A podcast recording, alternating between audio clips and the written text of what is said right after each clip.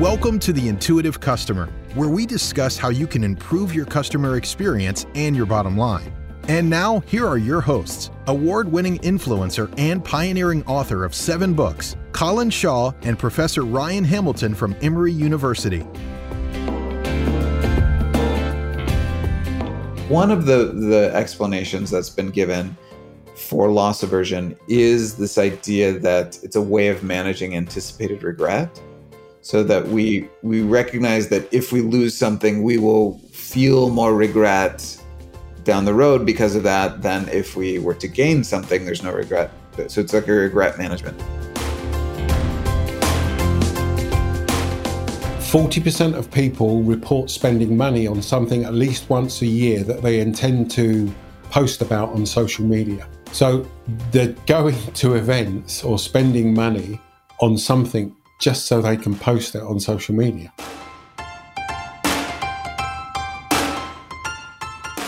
Sometimes it's just time scarcity. Like this evening at this bar, that's only going to happen once, right? And if you don't go tonight, it'll never be exactly the same again.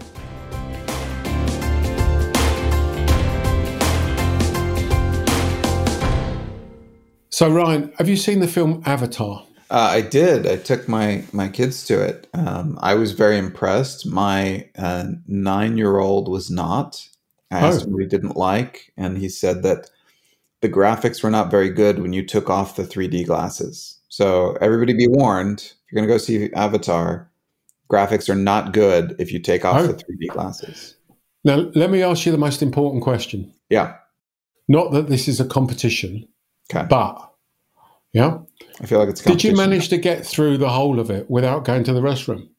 I did, but I was in the company of several small children who did not. I had, I had to take a child out during like the height of, of the final battle sequence. So um, uh, I, I, got I got all the way through to the final battle sequence, yeah. and then I thought I definitely just can't wait any longer. it turned into a different kind of battle. Yeah, yeah. It was, um, and for those of you that haven't seen it, it was like three and three hours, fifteen minutes or something. No, it was longer than that. It was four and was a half months. Is how long that movie yeah, it's, it's an entire season.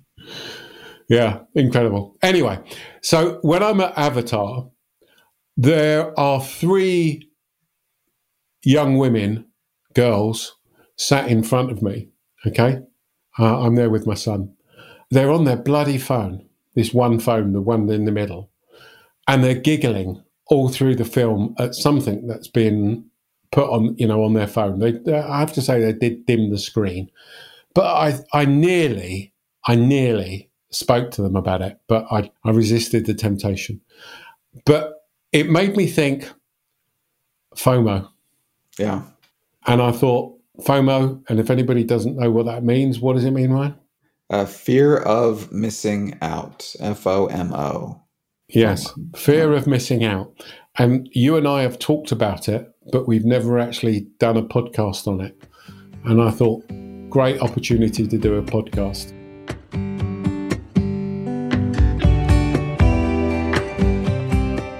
The fear of missing out. What, do you want to do the usual bit of explaining what it is, and then we can get into some of the issues and applications and everything else? It's only it, it's actually started to be recognized by research psychologists as kind of a distinct phenomenon. Like it's it's got their research papers on FOMO specifically.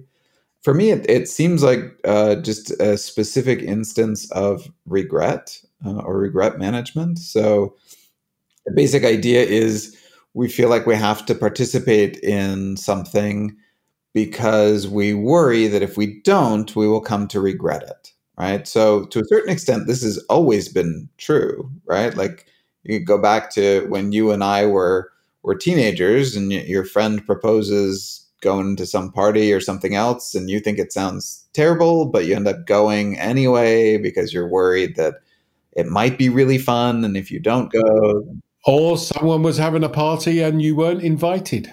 Right. No, that never happened to me, Colin. I don't, I don't know what. you want to explore that?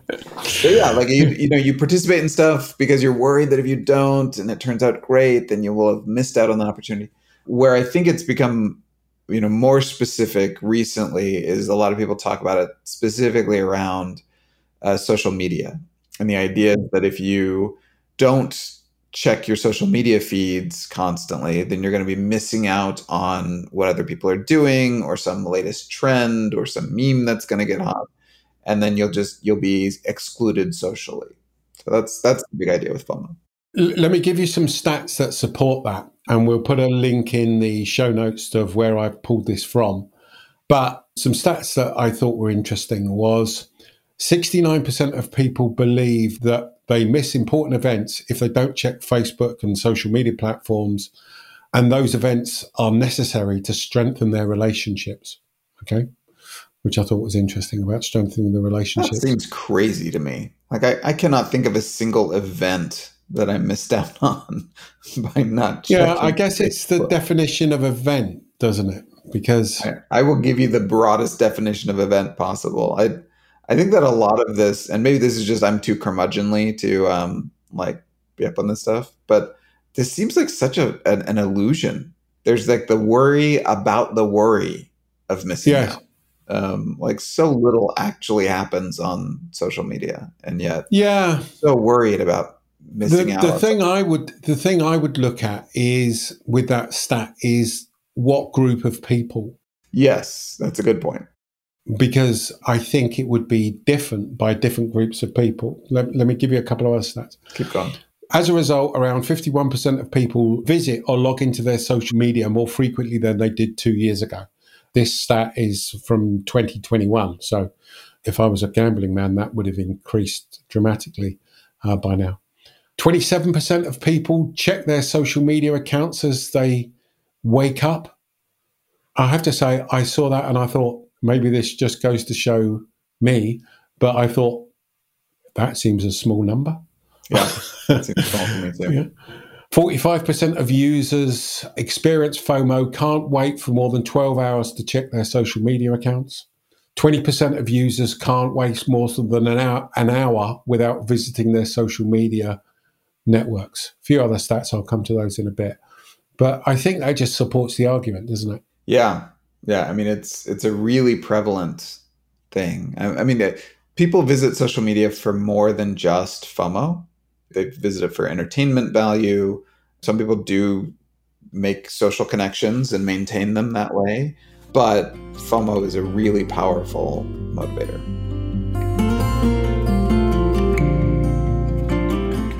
So, would you class awards as FOMO? So I'm thinking that one of the things that people do, I do, is they go, here are the top 50 people in this. And you think to yourself, hmm, I wonder if I'm in that top 50. Um, it's probably not. It's probably just my ego, isn't it? Yeah. I mean, I think that the, the link, my understanding of FOMO is that it's driven almost entirely by like kind of negative emotions you know right. there's there's regret there's fear there's envy there's jealousy. And i think that you know narcissism may play into some of that as well. And so yeah if you're constantly looking for external validation i think that also falls within kind of like the the dark emotional motivators that we can have that seem to motivate us. I have to say in my defense that's changed over the years because i couldn't care less now because uh, maybe that's just because I'm getting old and crabby. I don't know. I, am I'm, I'm a big believer in apathy. I think that there's a lot. I think that it's uh, it's good for relationships to have a high level of apathy, a high level of tolerance. I think that it's good for our well being to care about fewer things. So, is there loss aversion involved here? I presume there is. Loss aversion, uh, again, is the feeling that we we or it's the the finding that we tend to respond more strongly to losses than we do to gains. It's very, very well established. It's been replicated. It's it's important for a lot of different domains. It is criticized though, loss aversion, especially by some psychologists, as being a theoretical. So in other words, it's an empirical finding. People respond more to losses than to gains, but we're not really sure why exactly. And there have been various theories proposed for it, but it's mostly just this empirical generalization. It just seems to be true, and we're not exactly sure why. One of the, the explanations that's been given for loss aversion is this idea that it's a way of managing anticipated regret so hmm. that we we recognize that if we lose something we will feel more regret down the road because of that than if we were to gain something there's no regret so it's like a regret management so from that perspective both loss aversion and fomo seem to be driven in part by regret management. So yeah, I, th- I, think that loss aversion very much plays into our understanding of, of FOMO. You're missing out on that experience. Yeah, and I guess does that also tell you something then about sort of status and where you are in the pecking order and how popular you are and and I don't know what you would class that from a psychological perspective, but you get the thrust where I'm coming from, yeah. Yeah, yeah, yeah. So uh, uh again, uh, for me, and I don't know if I, I, may be in the minority on this, but for me, FOMO just seems like a subclass of regret, right? So there's regret motivates a lot, or anticipated regret motivates a lot of what we do, and FOMO seems to be like one flavor of that, like one one response to regret but it is one that is very i mean especially when when we define it in terms of social media it's really a social phenomenon. And so we're worried about the people who study fomo say that it's it's important it's so motivational in part because what we fear of is is missing out on that experience but also we fear being socially excluded. So if you are now now part of this experience right? Like if your buddies all go out to the bar and you decide not to and they have a great time that then is a bonding experience that will draw them together and you are on the outside and you don't have that experience. And so that that draws you away from the group. So i think that fomo can be so motivational for us because the the desire to be a part of a group and to integrate with kind of your clan your society is so strong in us that we fear social rejection so much that it's really powerful. And especially i think for younger people who don't have who are less apathetic than you and I, who don't have as as strong social connections that have built up over time. They're like teenagers are especially sensitive to social rejection. It's like it's really really important to them that they become a part of the group. And so for them, this social media based FOMO will be extremely motivational. It'll really really be important to them.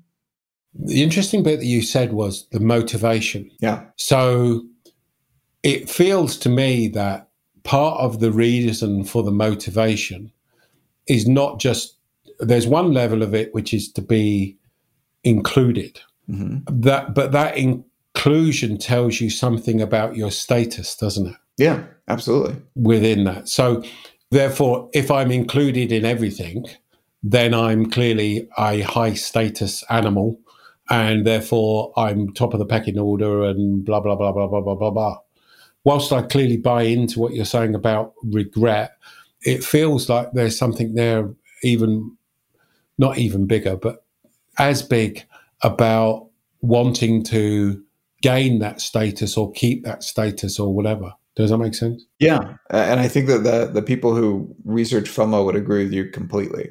Where that there is this very much this social component to it, where you know I, I want to be a part of the group and I fear missing out on these experiences because that might mean that I'm going to be less a part of the group or have less status or have my status re- reduced. So.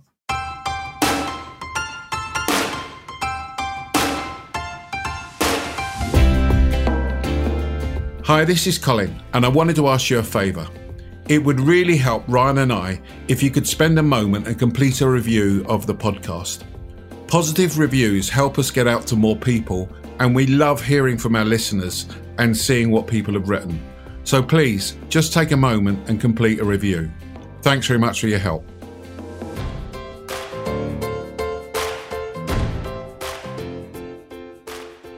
What are some of the practical things then that you can do? You know, so I'm now thinking about this from a marketing perspective, and I'm thinking that I'm sitting here and I'm going, actually what I want to happen is I want FOMO to happen, yeah, with my audience because if I can evoke that uh, or tap into that, then that that helps. Yeah, I mean, it, to the extent that you can make your offering core to some group of people, then that will make it more likely that people will experience FOMO if they are not kind of a part of that conversation. So, you know, there there are some like celebrities or celebrity brands where people are talking about them all the time, particularly certain social groups. And so if you are not keeping up with that celebrity or that brand, that offering what they're doing, then you're going to be less a part of that. So, for example, sports enthusiasts, particularly like those who are enthusiastic about some particular team, their social group, a lot of that conversation might be about how that team is doing and what's going on with that. And so you might have real FOMO if you are not constantly checking in on that team and not even just the games, but also like the injury reports or what's going on with practice or how, you know, you know, the team they're going to be playing next week. If you if you are like checked out from that stuff, that can damage your status within your group and that can erode the bonds that you have with these people. I think that that's true of all kinds of different social groups that we can be a part of. Like if you're in the know, then your status can be higher, your your social bonds can be stronger. And if you are are not a part of that, then you're not going to be a part of those conversations. So I was thinking about the Cleveland Browns. Of course you were. I was thinking, so how do you get FOMO for the Cleveland Browns, or is actually FOMO that that nobody likes them, and therefore you just join the join the group of people that nobody they don't like? I mean, well, first of all, nobody chooses to be a Cleveland Browns fan. We are, we are born into it as a, as a burden that we bear by virtue of having lived in or around Cleveland. But yeah, so there's an interesting study done with a Chicago Cubs fans. So the Chicago Cubs have had a couple of decades where they've done quite well, but for a long time they were like the the perennial loser team, dating back to the 1980s and, and beyond and yet they had a, a hardcore solid fan base. And so there was a researcher that went and like spent a season hanging out with these hardcore cubs fans despite the fact that their team kept losing over and over again but they kept going to games. And and what he found perhaps not surprisingly is the value that people get out of being fans of a sports team is only partially due to the performance of the sports team you know, you sure. get all these fair weather fans who will show up when the team's doing well. But then you've got uh, groups of fans who it doesn't matter if they're winning or losing. It's the fact that we're in this together, right? And so for them, it's obviously better when the team's winning. We, we like that, but it's it's a bonding experience. It seems to me, mate, you're describing Luton Town Football Club. Yeah, yeah. I'm a season ticket holder of because um, as I think the audience may recall that you know when you phone them up and say what what time's kickoff, they say what time can you get here? Yeah. So exactly. yeah. I mean, if you look across sports, there are a few teams that are perennially pretty great. You know, like Manchester United's always. I assume they've always been good, right? Like that. Yeah, yeah. Yeah, well, dating yeah. back to the days of King Arthur, like Manchester United, which is great. Like, um, it was it was few... games then that were a real problem. Yeah, yeah. I mean, they, they played with an actual stone. Like it was a, it was a rough sport. there are a few teams that are always great. Yeah, but if you're a sports fan, you're you're spending a lot of time disappointed. You know, like yes. even if your team is great one year, they're probably not going to be that great next year. Like only one team every season gets to win the championship. Yes, part of being a sports fan is being disappointed all the time, and yet so many of us are engaged in that yes. because of the community. Right? And these communities form over all kinds of things, right? They're communities around you know specific television shows or you know um, you know brands.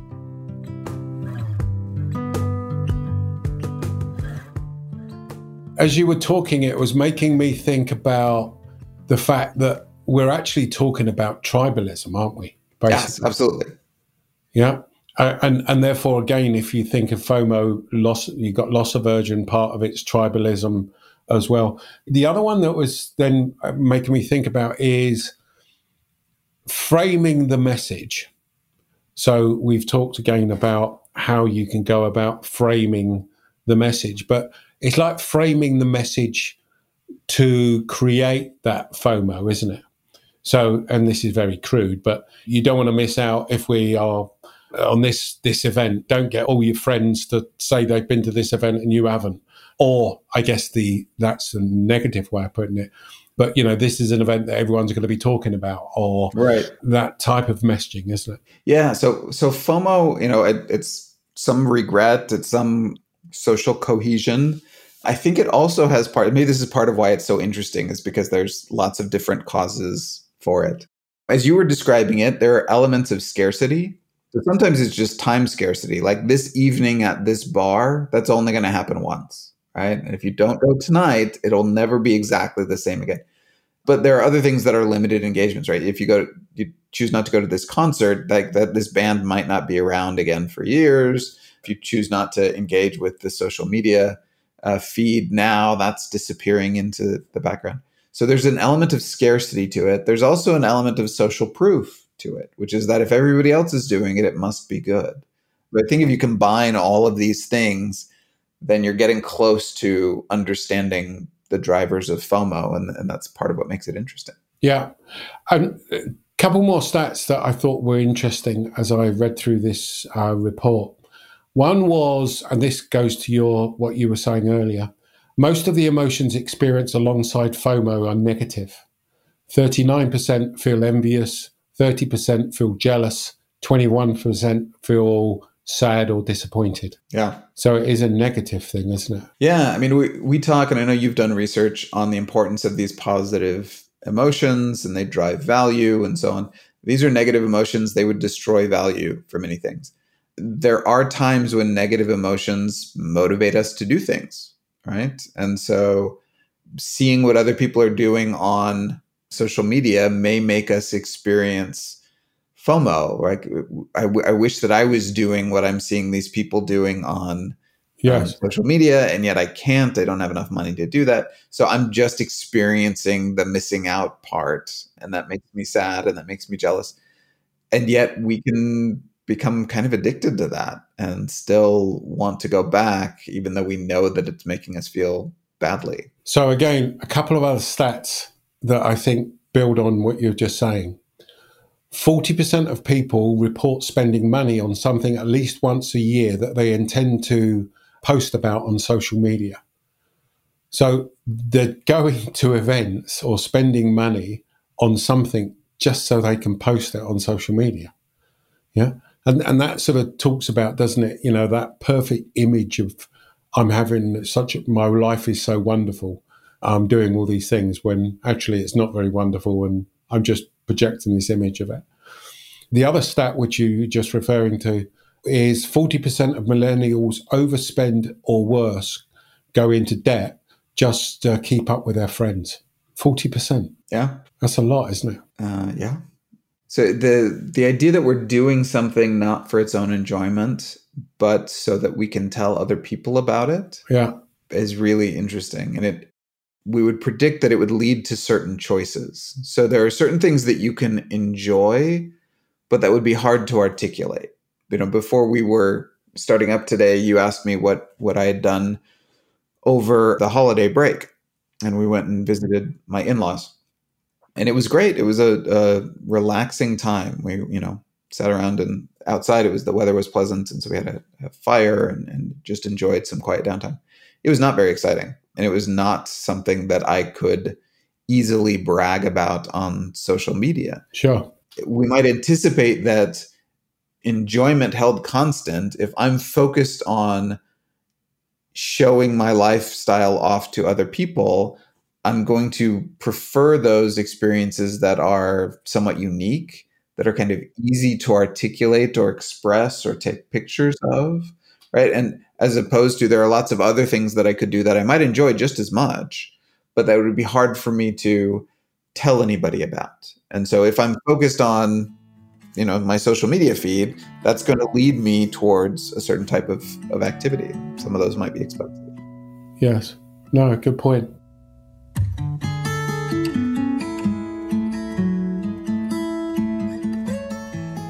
So let's get practical. So usual bit so what what does this mean that we do from a from a customer experience perspective? Uh, I mean, I'll I'll end with the the last bit that I said. If you want to create FOMO worthy experiences, it's not enough to deliver a great experience. You need to think about the ways that people can share those experiences with others, right? So that might mean very practical things like are you providing opportunities for people to take pictures that they can post later or videos? Like, yeah. is that a part of your experience where, you know, you've got scenic this? I had a student um, in my MBA class last year who worked for the state park system.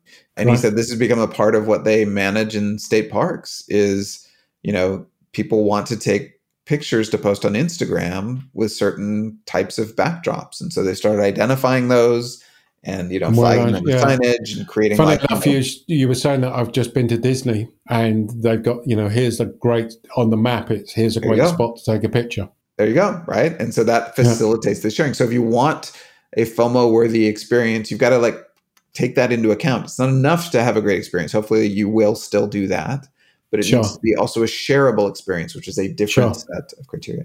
But it's again part of the reason that they would therefore provide internet to enable you to do that seamlessly. If you don't have Wi-Fi or high-speed internet available right there, you're relying on customers to have to remember to do it later, and then it, the yeah. emotions might have cooled. Yeah. So, yeah. The other bit of advice that I'd give is, for me, a lot of what is interesting about FOMO. You know, we talked about regret, we talked about scarcity, but a lot of what's interesting about FOMO is just the fact that we are so motivated as humans to connect with other people and so, whether you've got the type of experience that people want to share, you may have uh, the type of experience that can benefit from allowing connections with other people.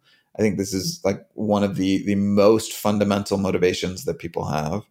And sure. marketers who can tap into that. I've, I've seen paper plate ads that tapped into community building. They pointed out that like this is the mechanism that people use for you know neighborhood picnics and for gatherings and you know when you eat with your family and you create these sure. I thought it was a very like effective ad to, to remind you that like these aren't paper plates.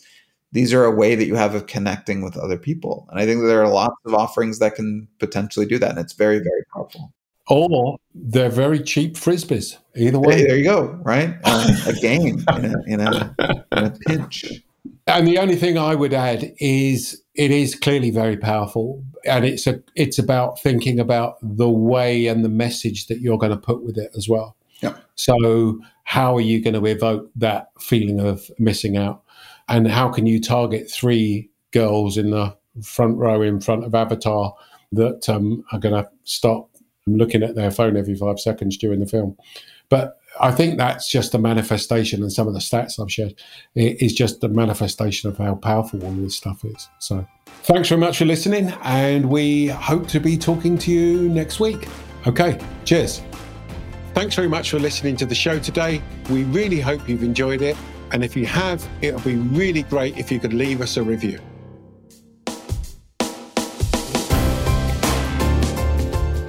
This has been The Intuitive Customer with Colin Shaw and Professor Ryan Hamilton. But it doesn't end here.